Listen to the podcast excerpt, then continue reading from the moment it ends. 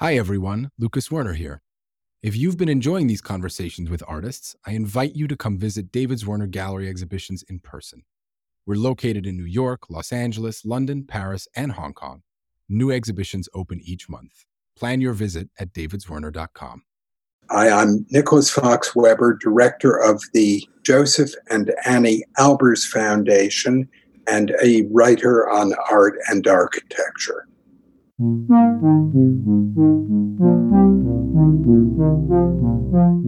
David Zwirner, this is Dialogues, a podcast about artists and the way they think. The motive was never commercial.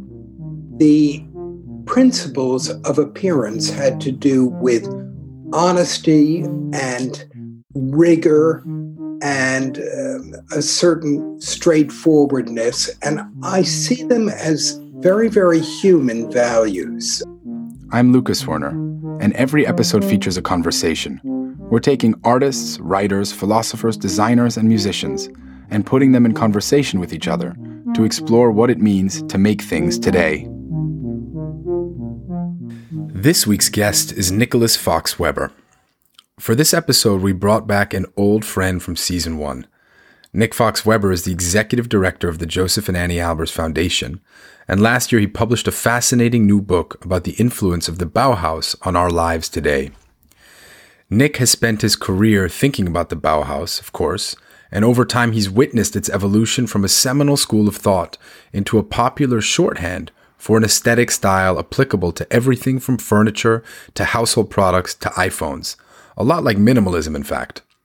Nick's book, iBauhaus, is a meditation on this idea through the lens of Steve Jobs' design for the iPhone, and it's also an argument against the aestheticization of the Bauhaus in our everyday lives.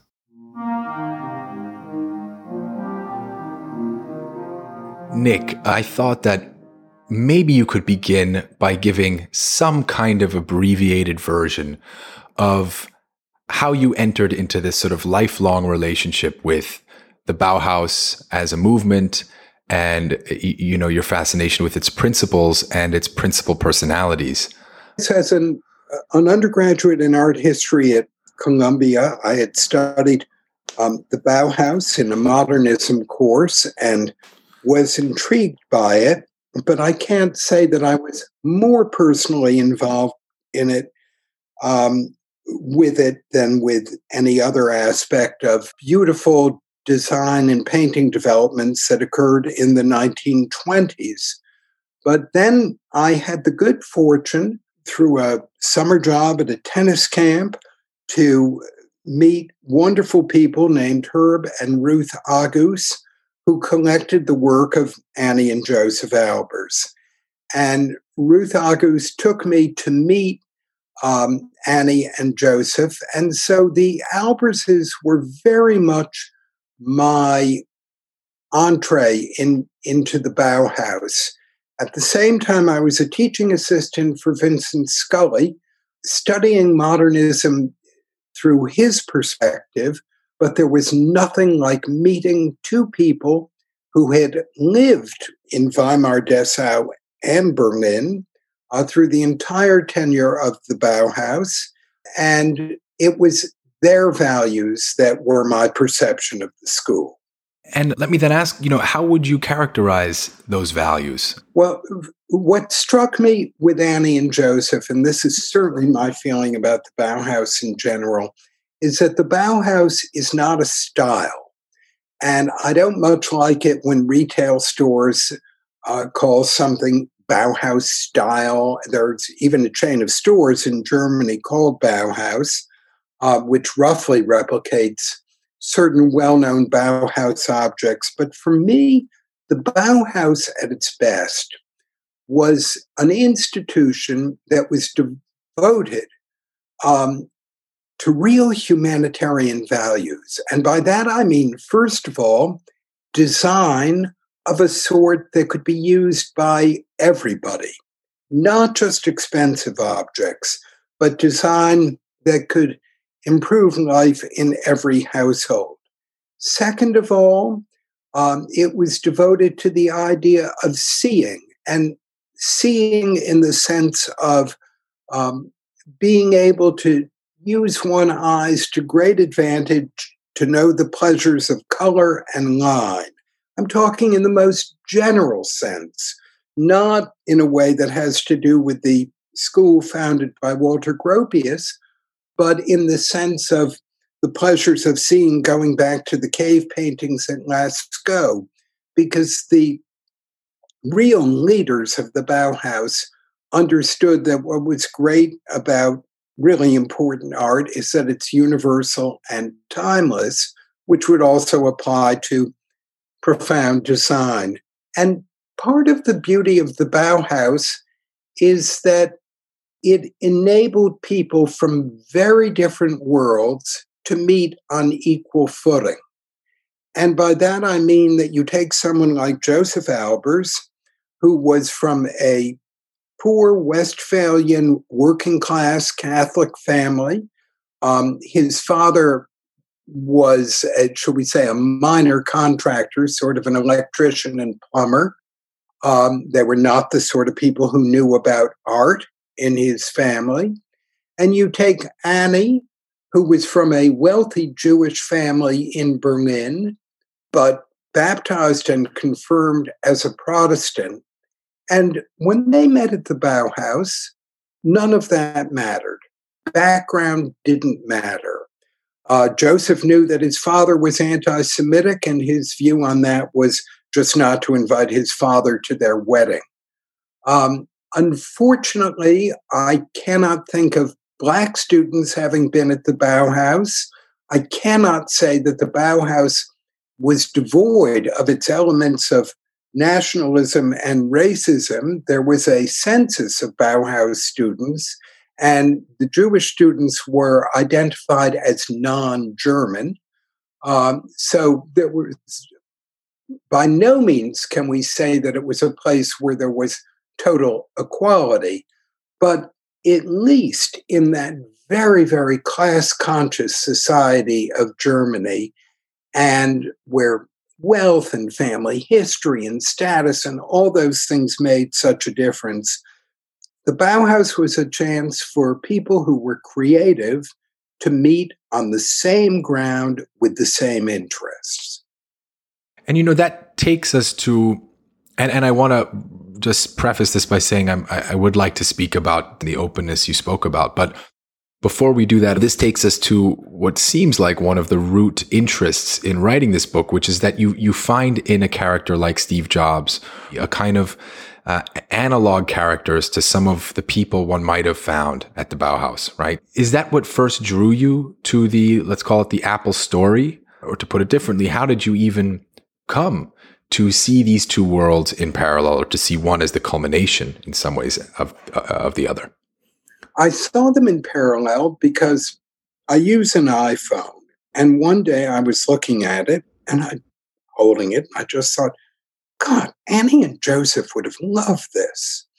Um, as I say, the Alberses were my starting. And I remember going into the Alberses household in, in the early 70s. And um, one of the things they and I had in common was the art that we loved and I will say some of the art that we did not love.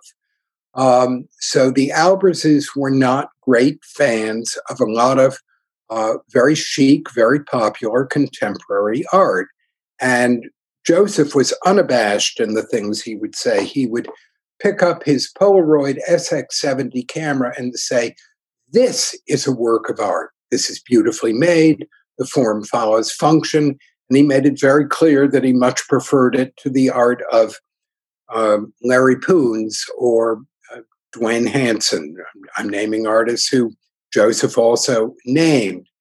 Anni would talk about the beauty of her Sony television as a well designed object that brought her great emotional satisfaction. And I was very aware of their values and their respect for effective machinery uh, to the degree that when I took Anni to my parents' printing company, uh, designed by a wonderful architect named Phil diCorcia, whose son, Philip Lorca diCorcia, Um, I remember as a baby when our fathers would meet to discuss the building of Fox Press. And I took Anni there, and I mentioned that when my father was putting up the building, he had an opportunity to buy a David Smith sculpture called Standing Lithographer um, that had a steel type case as the chest. And unfortunately, the $10,000 that was going to be used to buy the David Smith was required for a fire door that had not been anticipated between the plant and the office. And Anni, instead of doing the usual thing of, oh, how terrible, and think of what it would be worth now and what an opportunity missed, and all of that that people tend to do about artworks not purchased, looked at a two color Swiss printing press and she said, You see that machine?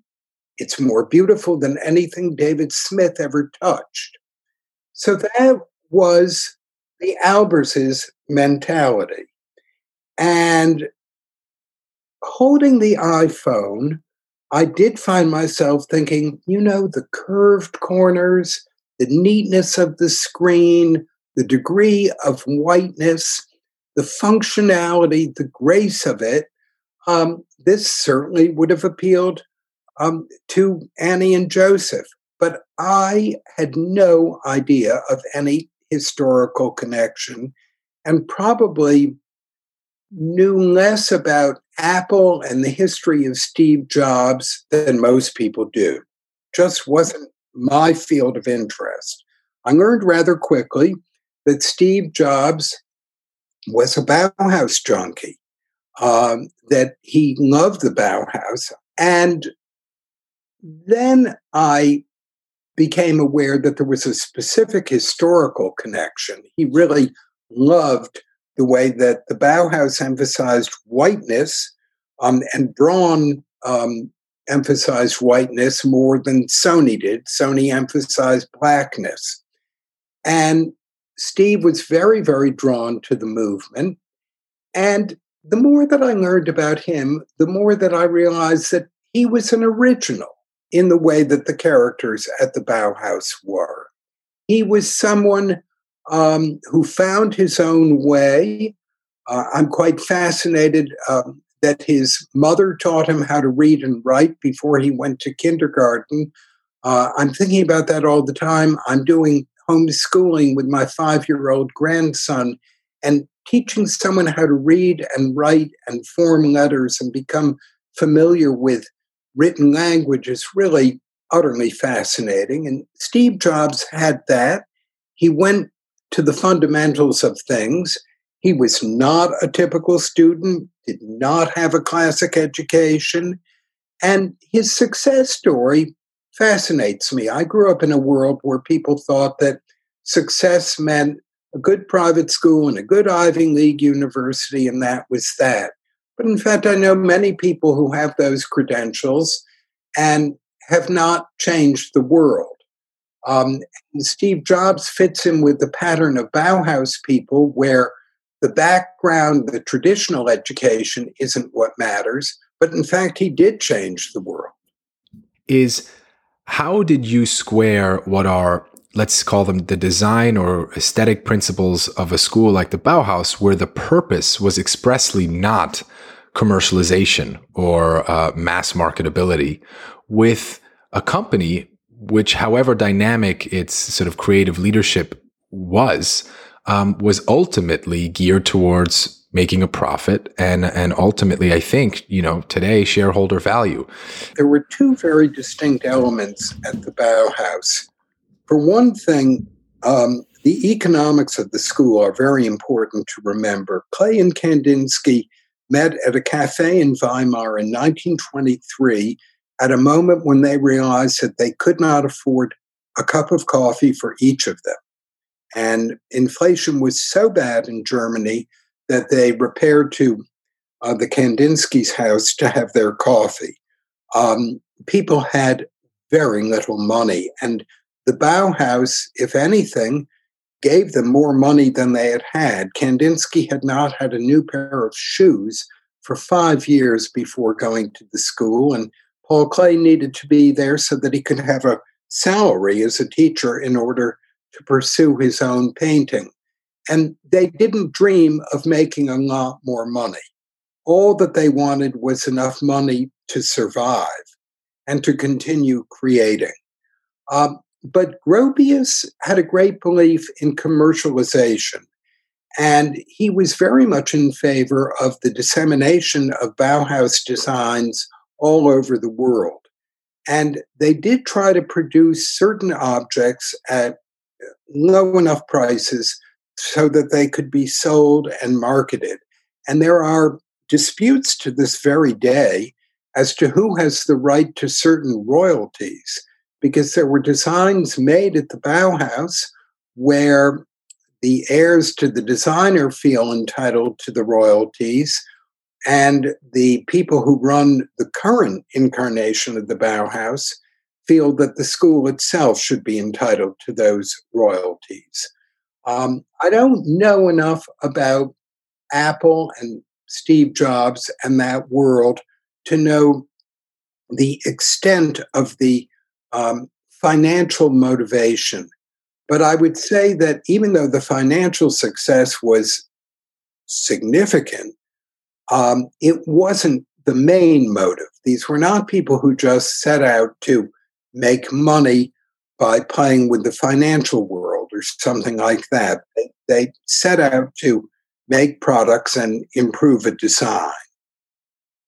What what you're saying now, and I think what's fascinating about the book, and you know, as a takeaway for me, is that the disjunction that so many people bring to, you know, let's say the fields of art and commerce are challenged by the example of the Bauhaus, as you've just said, right? I mean, my I think we we typically inherit a you know a somewhat romantic ideal of the artist as being potentially enmeshed in a market, but by no means uh, you know, diving in head first to manipulate or control the market. Certainly, there are artists we can think of who may be doing that.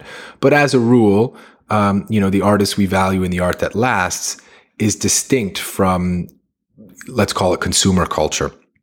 Um, but it sounds like at the Bauhaus, you had a group of clearly a group of artists who understood that the the designs that they were coming up with, which were totally free of of you know, consumer application when they, when they were first designed, you know, if we're talking about a free, the free play of the imaginative powers to come up with objects and, and, uh, designs. Um, but that there was a hope or an interest in applying those to real objects so that this design sense could, could disseminate more widely and really begin to shape, um, the world that we all inhabit.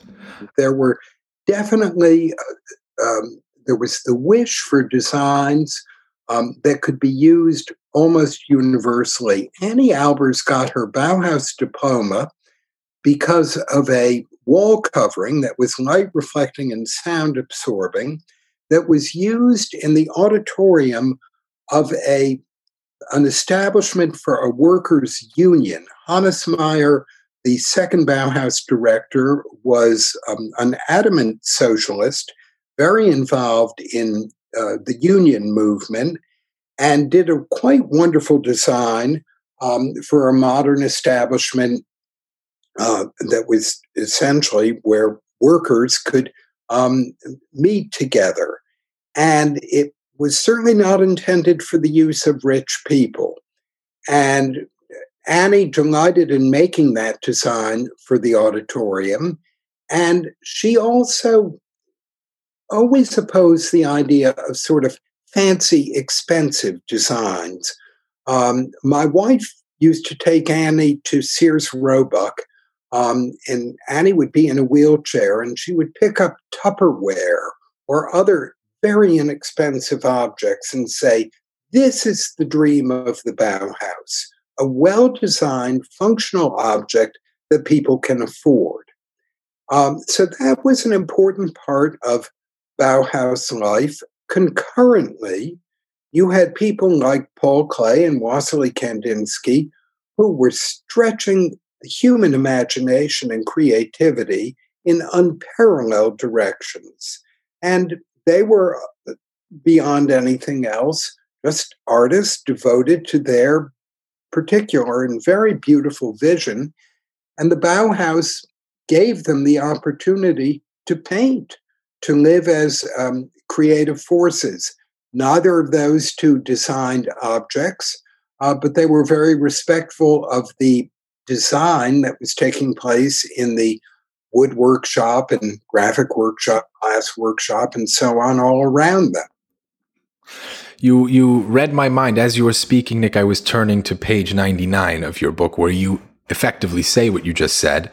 That um, as a tool, the iPhone is brilliant, but it is in no way com- comparable to Paul Klee's paintings from Weimar and Dessau, um, or to Wassily Kandinsky's freewheeling abstractions.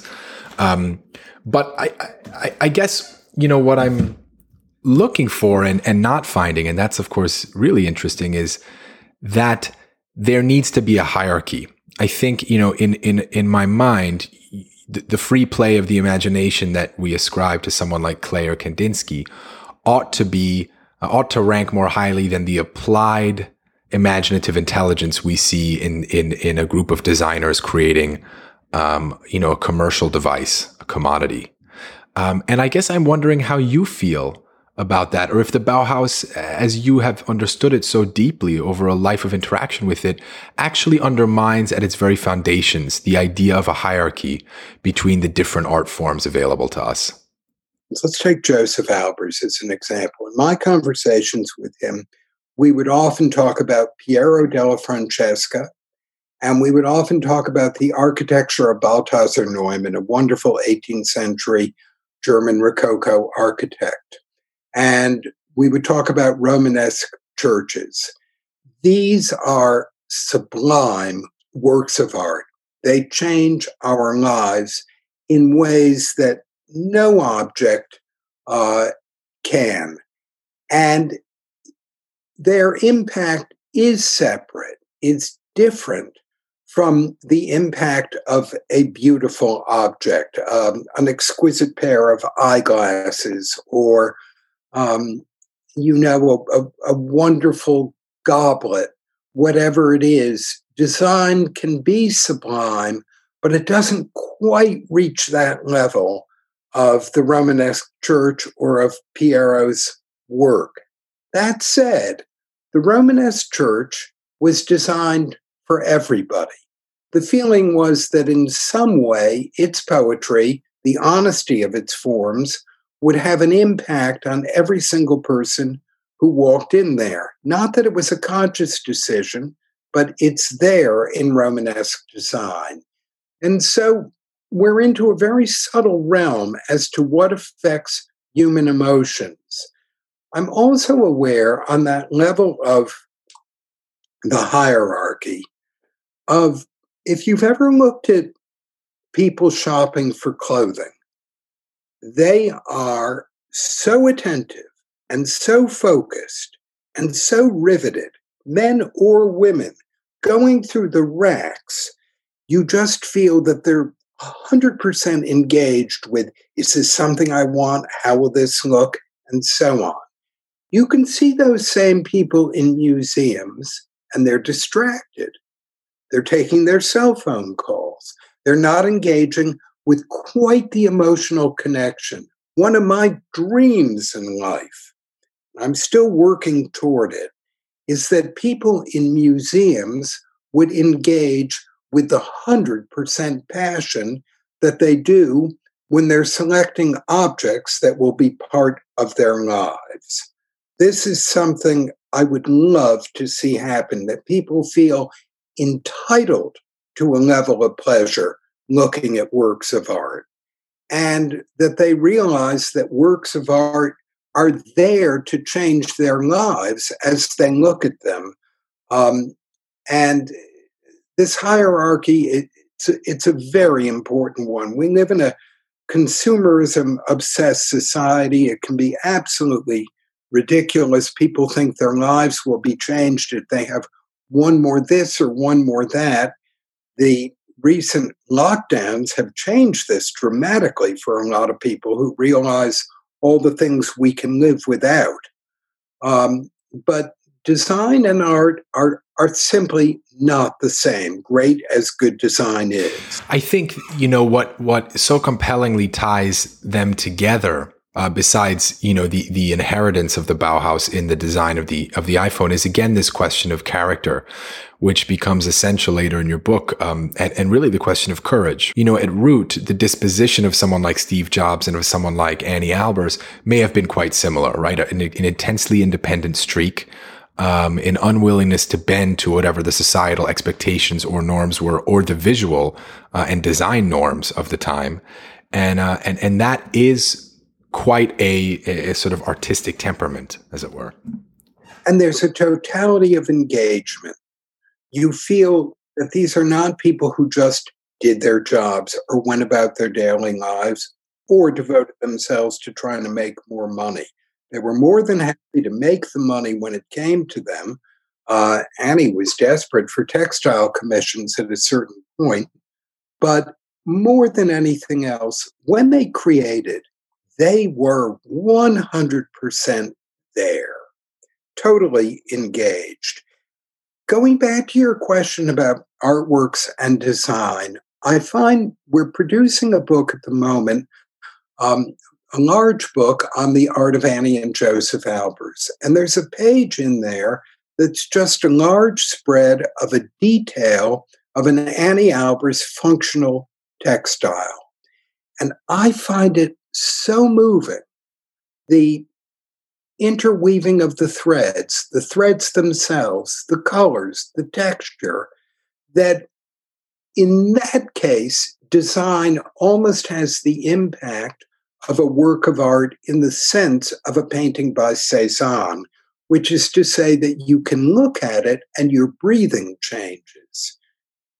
Yeah, and I, I think there, you know, pointing out Anni is is is so powerful because, you know, her the the medium she chose to work in, of course, relegated her to a secondary position totally unfairly for many many years, and of course, thanks to the work that you are doing, that's starting to be rectified. But it does feel like the hierarchy I'm describing comes with all these latent assumptions that we have to challenge, right? Assumptions about medium, assumptions about craft, um, assumptions about what qualifies as a high artwork. And part of what this book does is, is really ask us to challenge our responses to objects, right? Our gut responses to objects. And Anni is such a, such a great example. Well, you're very perceptive in the way that you see that. Anni used to be very bothered by the distinctions between art and craft. And yet, she also represented two points of view. She designed very beautiful functional textiles, but from the start, she also used textile as a medium where she could create individual works of art that function the way that, let's say, a painting by Mondrian does. If you look at a wall hanging that Anni Albers made in 1926 of pure geometric forms with wonderfully rhythmic colors. There's only one of that wall hanging, and her intention was for it to have the impact of an abstract painting, and indeed it succeeds as such. So she made a distinction between objects of that sort and functional wall coverings and drapery materials. Mm. But you know what's interesting is to think that the question of the distinction between art, let's say, and design, or art and other things, often becomes a discussion of qualities. But if we think about it as dispositional, meaning the people who engage in making art have a certain kind of disposition, of focus and absorption and attention, um, then of course maybe it becomes easier to understand the similarities between what seem to be very disparate fields, the fields of let's say design at the Bauhaus and you know the the Apple Corporation. Um, yeah. and, I think that's that's what your book I think helps helps reveal in some way that we need to pay attention to those personalities because whatever they end up deciding to do, um, the results will be interesting and probably energizing for for human beings. And also, Lucas, I'm not unequivocal about elements of the iPhone. I find that it can be immensely irritating. Uh, there are aspects of its functionality which will drive one or another of us crazy. And I find the packaging uh, to be inconsistent with the leanness and elegance of the object itself. Uh, and there are times when the apples designers get it just right. In my opinion, the outline of the apple is very successful, but an apple with a rainbow pattern on it, I find very jarring, um, not up to the standards of um, the Bauhaus at its best. So it's a it's a very qualified comparison, um, but I'm fascinated by the use of modern technology that was important to people at the Bauhaus as it was to the people at Apple. And ironically, Josef Albers worked with Corning Glass in the same years that Steve Jobs was working with Corning Glass, using the latest technology for the benefit of some windows that he was designing in Minnesota. The last thing I wanted to ask about is the is the kind of philosophical uh, strain that makes its way in toward the very end of the book, um, specifically through Plato. And I'm curious how, you know, your interest in visual culture have overlapped or dovetailed with interest in philosophy, um, you know, as manifest explicitly in this book, but also just more generally. Um, I would say that personally, I respond visually um, and then look to ideas which perhaps help me better to understand uh, that level of visual response. Plato's vision was extremely important to people at the Bauhaus specifically. Um, the emphasis on tactile beauty, the emphasis on visual beauty, and it also has to do, there, there is an enormous overlap um, in the sense of rightness and morality. And when when I think about the Alberses, again, my exemplar of uh, Bauhaus values, but this would have been true equally of Klee or Schlemmer uh, or some of the other great people who were there. Design for them had to be honest.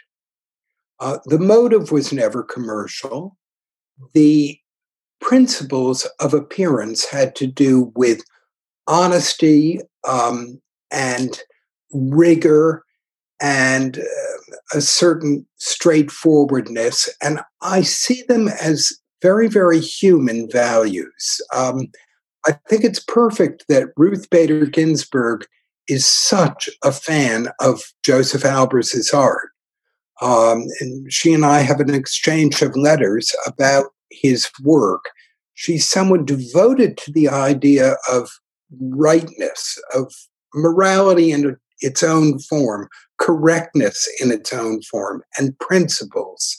And at its best, um, great works of art have those same qualities.